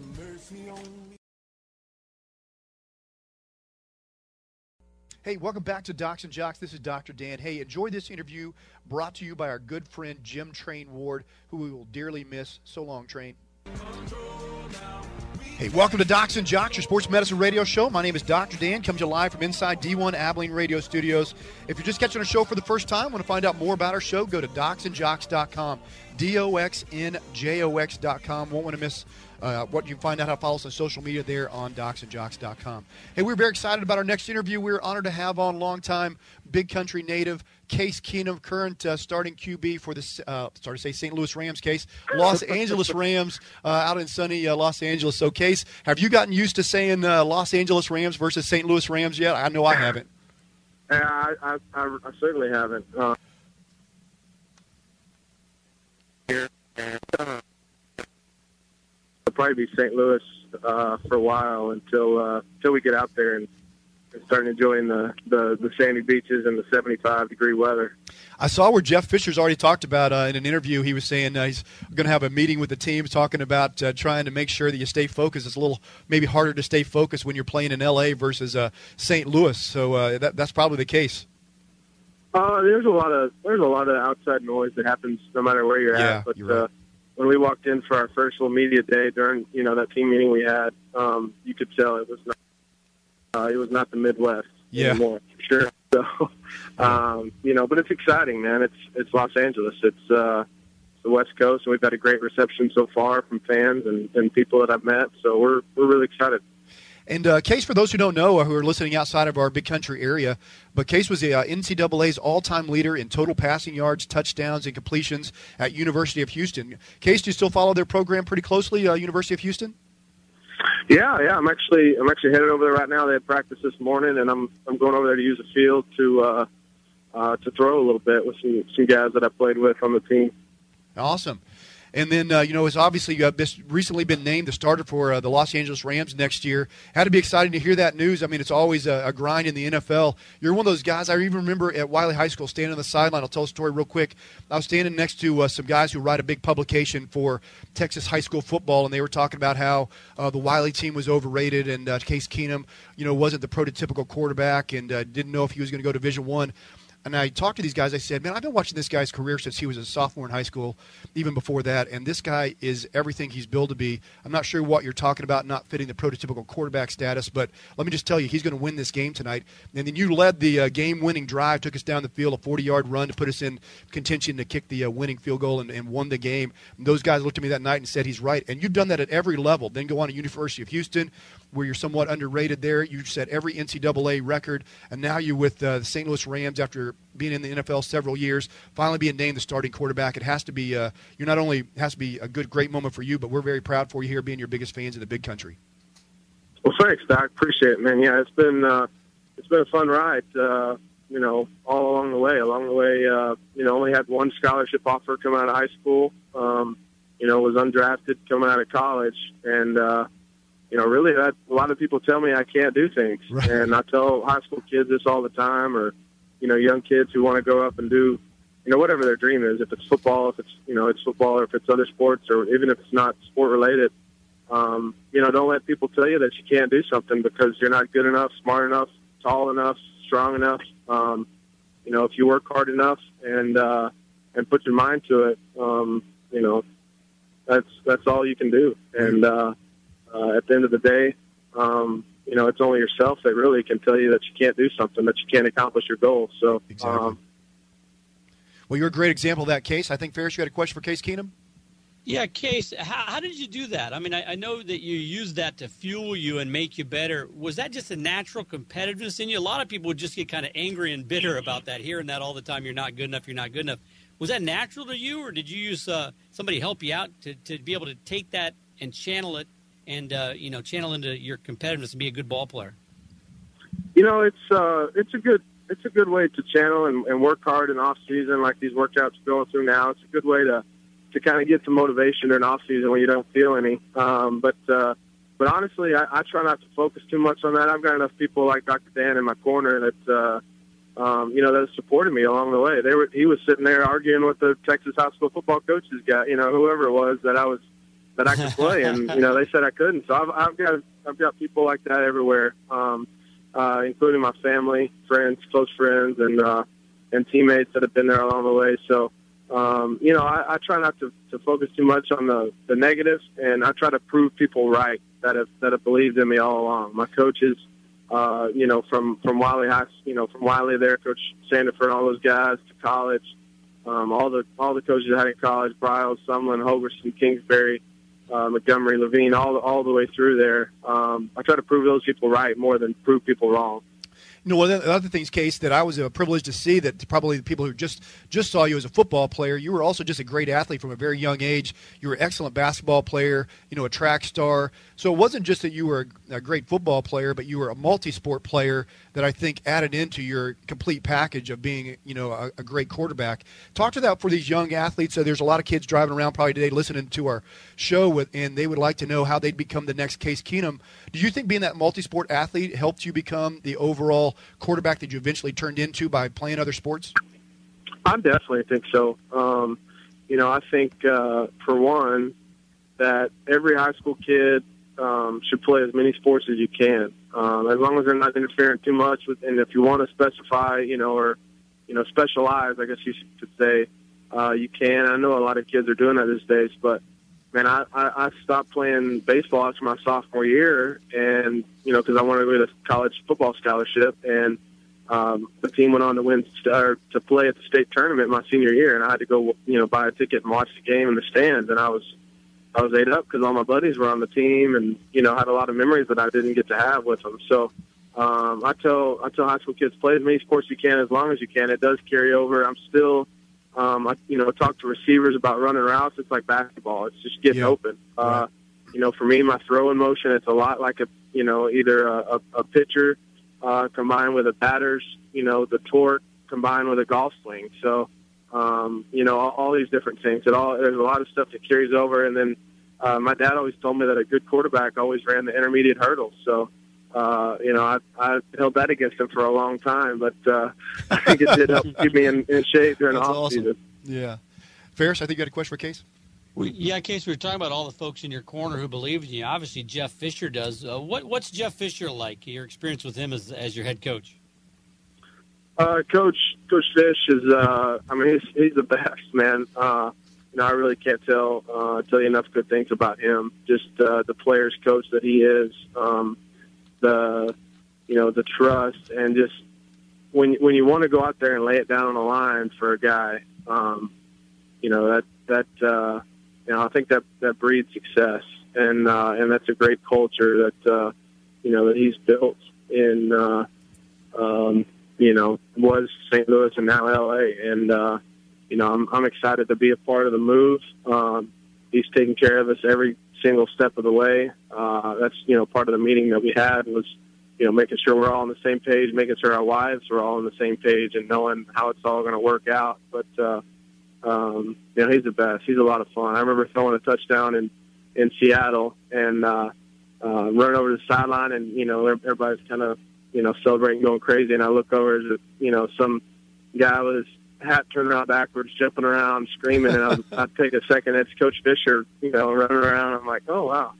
so it's a lot of fun, man. He's uh, he's a great coach and uh, and a great person. He likes to hunt and fish, so we've we've uh, you know always got that in common, which is fun. Well, Coach Jeff Fisher's obviously uh, meant a lot to you, but not as much as the uh, greatest coach you ever probably played for or played with, which is uh, your dad, Coach Steve Keenum, who was a longtime uh, football coach at McMurry University as well as Hardin Simmons University, and uh, obviously was instrumental in your career. Uh, you're coming back to help him. he's now the president of Fellowship of Christian Athletes here in the Big Country area, and you're coming back for their 19th annual FCA Golf tournament on February, April 1st. So, talk to a little bit about your dad and the golf tournament you're coming back helping him with. Yeah, my dad. Um you know, stopped coaching, was able to come watch me play after uh, uh, he retired from coaching. Um, I don't know, it's been 10 or 15 years ago, and just went full time FCA there. Uh, FCA is a, a, a huge, huge, you know, worldwide ministry, really, um, for for athletes, coaches, uh, and even if you just want to call yourself an athlete, I think that uh, I think FCA is for you is, is the way I, I see it. But uh, great ministry, man. We we we support the coaches who support the the players. Uh, there's there's summer camps that, that uh, you know kids can go on, uh, retreats. There's there's weekly huddle meetings that they have at the schools, and uh, you know they do a great job um, you know, with a lot of stuff. So um, FCA is a big part of of my life, of my testimony of why I came to know Jesus Christ, and uh, I know it's a lot of other people's too. So um, coming back in town, we have a golf tournament next Friday. Um, it's I think it's Friday afternoon, but Charles Coody and I um, are hosting it out at Diamondback, and uh, there's still teams available if uh, if you want to buy a team or individual uh, slots. I may I may be out there on uh, number eight, little par three. See uh, you know see if you can you know maybe maybe uh, a little wager see who can uh, get it closest to the pin. I'm going to be teeing off there all day, so we'll see. Awesome. We'll see how that goes, uh, but it should be a good time regardless, and all, everything goes to FCA um, you know, supporting the, the coaches and kids of, uh, you know, big country athletics. And, uh, it's, uh, it's, it'll be a, it'll be a fun deal. And, uh, you know, whoever can come out, come on out. Hey, we're talking NFL quarterback Case Keenum. Ferris, you have a question? Hey, Case, uh, if you played around with Charles Coody, who'd shoot a lower score right now? well, I've, I've played a few times with him, and uh, I, I may I may hit it a little further than him, but for some reason he hits it a lot straighter than me, and his his tends to go in the cup a lot sooner than mine does.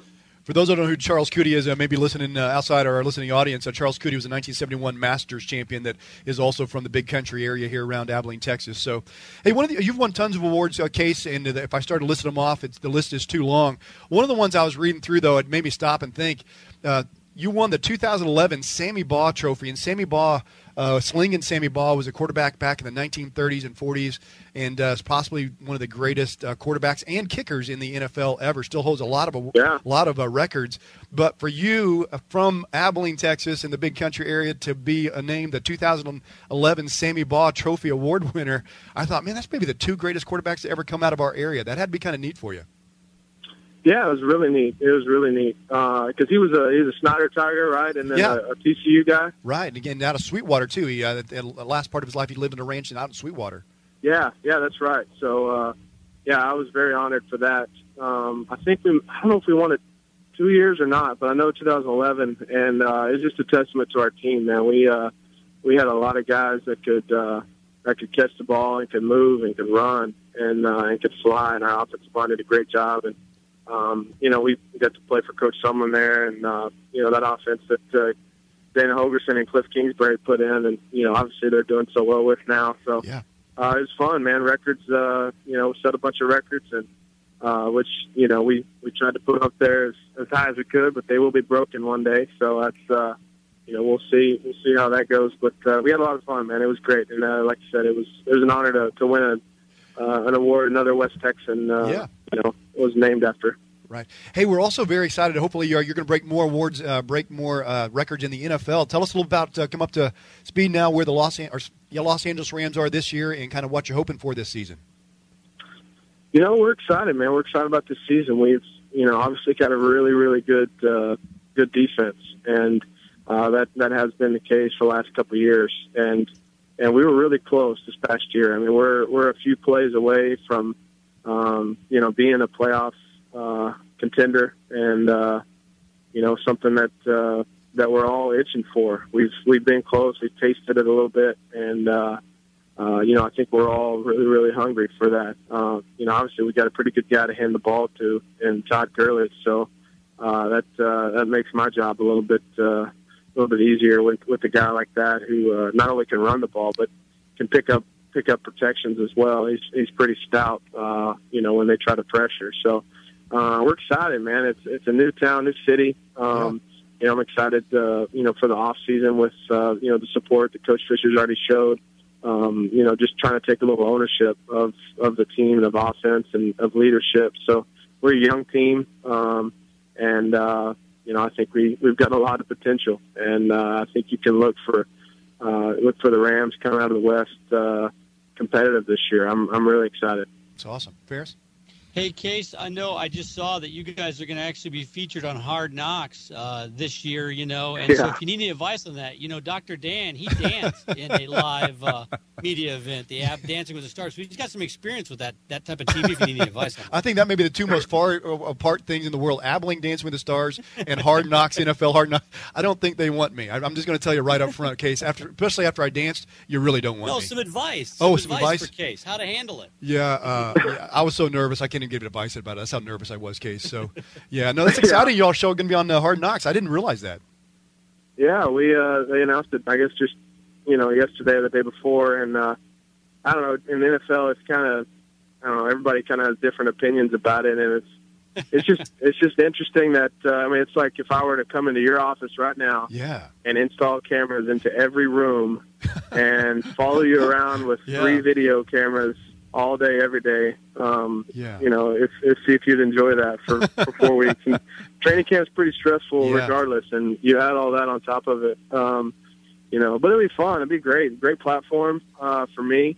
Um, you know, you know, you you see a lot of other things on there, but uh, you know, I think uh, you know, sharing my faith, just uh, and not not necessarily having to be outspoken, just the way I live and talk and. Yeah. Uh, what I do. So uh, I plan on doing that and uh, and being who I am and having a little fun while I'm at it. Well, Case, we appreciate you coming on Docs and Jocks. You're one of our favorite uh, quarterback uh, in the NFL. Obviously, followed your career since you were a young high school player at Wylie High School. We wish you all the best. Hope you continue breaking records you've done all the way throughout your career at high school, college, and the NFL. Hey, don't forget, Case will be in town uh, April 1st, uh, this coming Friday, for an FCA Golf 19th Annual Fellowship event. So don't want to miss that. You can find out more about that by going to FCA Abilene, their website, and you can get tickets for that. Case, thank you so much for being on Docs and Jocks. Thanks, Dr. Dan. Thanks, guys. All right. Hey, we'll be right back after this short commercial break. You're listening to Docs and Jocks, brought to you in part by Buffalo Wild Wings, First Financial Bank, and MDI Abilene. Touchdown. Now back to more Docs and Jocks with Dr. Dan and Ferris. Hey, welcome back to Docs and Jocks, your sports medicine radio show. My name is Dr. Dan. Great to have you with us today. Hey, if you ever missed a previous episode and want to go back and uh, catch maybe a previous interview like the ones we've had today, you can do so by going to docsandjocks.com, D-O-X-N-J-O-X.com, or you can also uh, listen to us anytime, anywhere on our iTunes app, uh, podcast Docs and Jocks, D-O-X-N-J-O-X, and you can listen to us and subscribe to us and anytime, anywhere. You can catch your favorite uh, sports medicine radio show, Docs and Jocks. Hey, Ferris, I thought we would uh, finish the segment here talking about a couple of cool stories in the news. Of uh, well, it's, really kind of sad in a way, but also takes us back to our childhood. Uh, th- we lose three of our favorite. Um, I don't know what you call them. Two of them are favorite broadcasters, and one of them is my favorite uh, umpire. We lost uh, this week Major League Baseball umpire and Hall of Famer Doug Harvey. Uh, we also Mhm. lost Keith Jackson, the uh, famous college football announcer. Whoa, Nelly is his favorite one. And then you got Dick Enberg, and Dick Enberg, uh, you know, is both a baseball announcer. I remember him doing the Olympics. He did it for 60 years. So let's just kind of go through the three of them and talk about what we remember about them most. So Keith Jackson, he was a college football analyst. His His uh, last game to ever do the famous one was the Rose Bowl, University of Texas versus uh, University of Southern uh, California. When you know he had Vince Young on the Texas side, I think it was Matt Leinart on USC side. Now, the two top teams in the nation going out in the Rose Bowl, and he had the famous catch line of Whoa Nelly. So I thought in tribute to Keith Jackson, we would go ahead and play that catch line. And let's listen to our favorite one, Keith Jackson, do a Whoa Nelly. Whoa Nelly! I love that. I love. I just like hearing him say that. I can hear. Do it again, Vincent. Whoa Nelly! Give it one more time, because Keith Jackson. Whoa Nelly! he was so good. I'm gonna miss that on on uh, listening to Saturday football games. I just am. He was he was just a lot of fun. It's kind of like the NFL for me was was John Madden. I love listening to him. I love listening right. to Keith Jackson. And one of the things I think that you shared with us, Ferris, was he had a great quote. He had amplify, clarify, uh, punctuate, and stay the hell out of the way. That was his advice for sports broadcasters. And you're a sports broadcaster yourself. I mean, do you think that is uh, kind of sums up what you need to do as a sports broadcaster? Yeah, I think the biggest one is stay out of the way. I mean, so many broadcasters, because of the whole advent of ESPN, they've carried it over to broadcasting. They they want to they want to be the story. They want to have the catchphrases. They want to have the cool things they say, and you can tell it's kind of more about them than the game. It's always about the game, you know. And I think the older guys knew that. They they just felt really fortunate to be a part of it. And now guys kind of are like, oh, I've got to distinguish myself. I've got to come up with my thing, my niche, my. And it's kind of like the whole ESPN catchphrase thing kind of blending over. So. I yeah, I'm still there's a lot of great young ones or middle aged ones too, but I still love the old guys because they did. I mean, we remember them, but they they did stay out of the way for the most yeah. part, you know. You know, we talked about the Case Keenum uh, miracle in Minneapolis being maybe the, one of the greatest NFL games. I think the Keith Jackson game where he did the uh, University of Texas versus USC game that was one of the most memorable college football games. I, I remember. I mean, it, it, was a great one. It came right down the very end. Vince Young, yeah. you know, pulling it out. So one of the great games of all time as well. And then uh, we lost another great one, Dick Enberg. Dick Enberg did a 60-year broadcasting career. His catchphrases were "touch 'em all." Uh, he also uh, that's he did that one for home runs. He was the Angels and the Padres broadcaster. Do we have any Dick Enberg ones? Do we pull up him at all? Let's do a Dick Enberg uh, tribute here. Just listen to his. Oh my! Martin touchdown! Oh my! Six five three pointer. Yes! Oh my! His famous one was the oh my, one, the Dick Enberg. If you didn't catch that, the one was uh, touch them all with home runs and oh my. But I remember him Yeah. too. Uh, I always remember his voice being part of the Olympics. I think he was part of maybe when NBC had the Olympics and you had Dick Enberg doing that. But uh, do you remember him, Dick Enberg? Was he one of your favorites too, Ferris? Yeah, he was always good too. He was real more easygoing, Easygoing. and uh, and and calmer, and had a real smooth delivery and smooth. He always struck me as kind of a, a gentleman of the broadcasting world. You know, uh, you know, a real real professional. Yeah, So, yeah. I, I loved Oh My, you know, and his voice, and yeah, he was great. Yeah, we're going to lose two great voices there, Keith Jackson and Dick Enberg. And then we had Doug Harvey, and you and I remember him. He was always the tall uh, major league umpire that had white hair. His, he's the fifth all-time 4,673 baseball games umpired. I love baseball Ferris, but that's a lot of baseball games, 4,673. That's a lot. That is a lot. He was behind the plate in the famous Kirk Gibson World Series home run. People forget that. That's maybe the m- most famous home run. Kirk Gibson limps up to the plate. He'd been the mighty slugger for the Los Angeles Dodgers all you know the entire season. He doesn't play the entire game. He has two bad knees. He can barely walk. He limps to the plate against Dennis Eckersley, the the best closer in all of baseball with the. Uh, you know, Oakland A's, who are considered the best team in all of baseball, and Kirk Gibson hit the home run, and that was Doug Harvey behind home plate. Players called Doug Harvey, they nicknamed him God. Do you know why they would nickname him God, Ferris? Why would Doug Harvey be called God by the players? I don't know because his voice from above telling them if they were out or safe. Because he was never wrong. he, cons- he never considered himself wrong in any, in any, any uh, call he ever made. So, anyway, he was a Hall of Famer. He was inducted in just a few years ago to be an umpire. I think there's only three umpires in the Baseball Hall of Fame, so he is in, in rare air there for sure. And then Dick Enberg and Keith Jackson, two of the greatest. We'll have to say so long to some of our boyhood uh, heroes there. Hey, uh, Tim Tebow gets invited to the New York Mets spring training. Tebow was at High A at uh, St. Lucie last year for the for the New York Mets.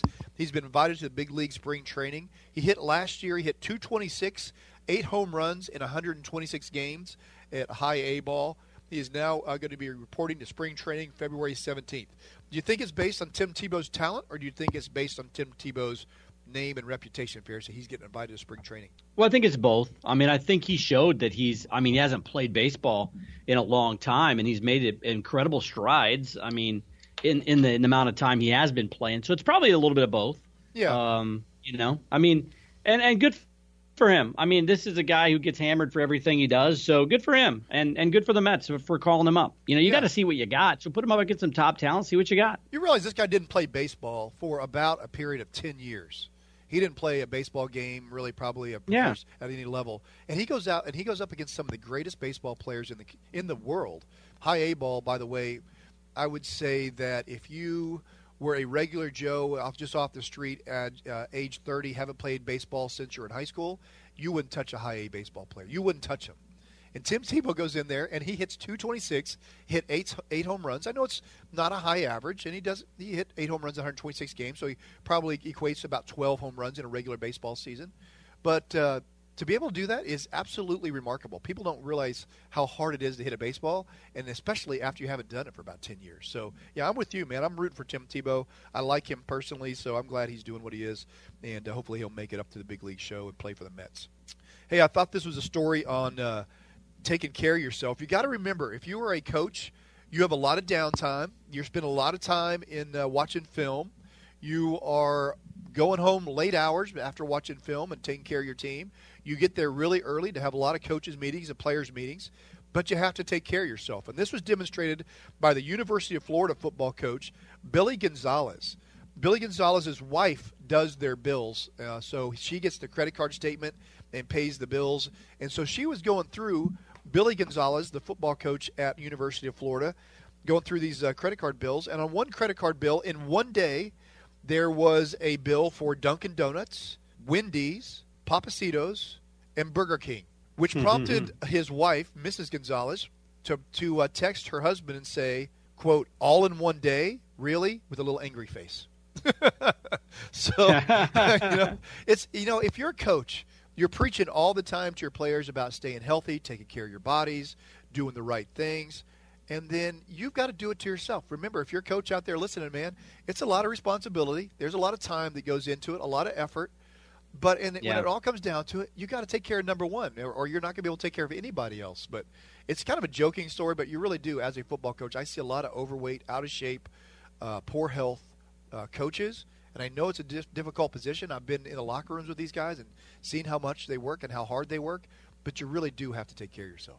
Yeah, coaches are the worst at that. I mean, they're they're constantly working. They're typically workaholics, and you know, every time you watch, which I love to watch, you'll watch like an ESPN thing or something about, you know, in the coaches going over a film, whatever. There's always like a bunch of bag of chips, or there's licorice, yeah. or there's candy, or there's ice. They're always eating in those things. They're always sitting around, you know, and so it's it's hard to hard to stay fit and hard to keep an eye on your health. I mean, if you look around at most coaches, if you look at NFL coaches especially, it's hard to name like one you go, oh, I bet that guy's pretty healthy. They all just seem like they're kind of a little bit overweight and they have bags under their eyes yeah. and they're you know they're, and they're falling apart. They're definitely not going primal or uh, what's the other one? I always forget the other word you do. What's the other, your other diet you do? What's it called? Hey, paleo. Paleo, primal and paleo. paleo. It's neither one of those. We talked about those earlier in the show. So yeah, neither one of those for sure right. going on in the University of Florida with Billy Gonzales, who's uh, eating in one day in one day, he's eating Dunkin' Donuts, Wendy's, Pappasito's, and Burger King. So, man, hopefully his wife got his attention and uh, will they'll be eating better. Hey, the last story uh, is a difficult story to talk about, but I think it's one that uh, needs mentioning. It's been all over the news. The USA Gymnastics uh, coach and Michigan State team doctor, uh, Larry Nassar, he has uh, pleaded guilty for child pornography and he's accused of sexually abusing 125 female gymnastics uh, uh, athletes and vi- that have been victims under his tutelage. Uh, he was using a, a, approach to help back pain, supposedly using a vaginal or a rectal probe, uh, using his uh, digits. Let me just tell you, I'm in the back world. That's what I do. I see people with spine, all spine injuries all day long. I know that I know of the technique. I've never seen it demonstrated. They do it sometimes for people who have uh, a dislocated coccyx but you cannot tell me 125 female athletes had that Mhm. condition. And by the way, even for the sacrococcygeal uh, joint dislocation, that is the last treatment option that would ever be out there. I, and you have to have a lot of lot of consents from everybody, especially when dealing with young, you know, young teenage adolescent females. So. Uh, no, I think this guy uh, was completely in the wrong, Mm. Dr. Larry Nassar. I don't think this is a, a, a reasonable situation that you would be doing this for back pain to that many young female athletes. And uh, whatever he was uh, playing with the judge, not to have them be able to tell their story and to be able to basically uh, vent on him. They they've been keeping this quiet for all these years, you know, holding it inside, thinking they were the only one. So they he told the judge it was hurting his uh, emotional uh, psyche to be having to listen to the victims of what he did to him. So I agree with the judge, and I'm glad she allowed the, the victims to get their day in court. And so uh, Dr. Larry Nassar is probably going to be put away for a long, long time. But if a doctor ever tells you that he wants to uh, do digital rectal probing to help with back pain, that is quackery. Do not allow that to happen. There are professionals in the world that work in that area for different types of pelvic pain, but they're specialists, and uh, I I do not see this guy getting away with this, and uh, hopefully he'll go away for a long time as he well deserves. Yeah, I, I tell you what, man, that that's one of those things where if you hear any doctor tell you anything, and you kind of your first thought, because when you read it, your first thought is what? Yeah, no. Step back for a second Yeah. and say, okay, let, let me take that under advisement. Let me think about that one for Yeah, a second. exactly. Yeah. and I'll get back to you. You know. Yeah, it's a crazy world we live in sometimes. And as parents, you know, we always try and do what's best for our kids, and we always try and protect them. But you really have to keep a vigilant eye. There are people out there trying to do bad things, even as uh, physicians. It's it's a very very sad uh, sad world we live in sometimes. So anyway, that's kind of a sad note to end on here. We just got a couple minutes left, Ferris. Uh, let me get your take on. Uh, we we haven't given you haven't given me your predictions yet. I know we talked about the Minnesota Vikings, Oh, and them- man. I know I'm going to put you on the spot because you usually do I pretty good. trying to get away without. I know you're Oh, trying. I didn't think I did very good last time. well, you said that you went with the Chiefs. You said it was only emotional that Andy Reid would find a way to lose the game, and he did. You you went with your your sentimental part of the Chiefs, but you knew that Andy Reid would find a way to lose the game, and he did. So now, if you're taking the uh, Philadelphia Eagles and the Minnesota Vikings, who are you taking? Yeah. Um, okay. So let me say this first. You're right. I, I'm I'm a former Chiefs fan. Yeah. I'm going to say it on the air. I am no longer rooting for the Chiefs as long as Andy Reid is their coach. I will come back when he leaves. I am now a Cleveland Browns fan because I don't want anybody to accuse me of being a bandwagon fan. So I'm starting at the bottom, but I think we might win three games next year. So go Browns. Yeah, you I'm got like the four first round picks or something, man. I don't think I that, know. I think that is bandwagon it. You just need to pick the team that has no first round picks, which is probably like uh, the Patriots. Yeah. You mean you- no, no. I'm I, yeah, I'm all in on the Browns. I'm very excited about the Browns. We got John Dorsey up there, GM. I'm very excited. Sean Kizer. I mean, his last name Kizer, like Keyser Söze. You know, one of your Yeah, favorite movies. it is. I'm so excited about Unusual the Browns. Suspects, I'm very greatest excited. movie ever. I'm very excited. Okay, yeah, it's a great movie. Patriots Um, I'm with gonna- a- Tom go- Brady's injury. Uh, I don't care. I think it's. I think Tom Brady's going to win. I'm going to go Patriots because I love how everybody says, "Oh, Jacksonville's got a great D."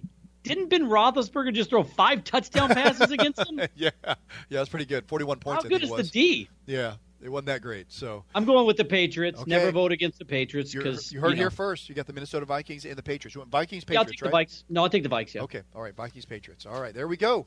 Go Case Keenum, man. We're all of us here in his big country area where he grew up is rooting for him. I, I tell you what, he's not only a great quarterback. I know him personally. He is a great man of character, and uh, he always thanks Jesus Christ uh, for giving him the gift to play football. I think that's really cool as well. So.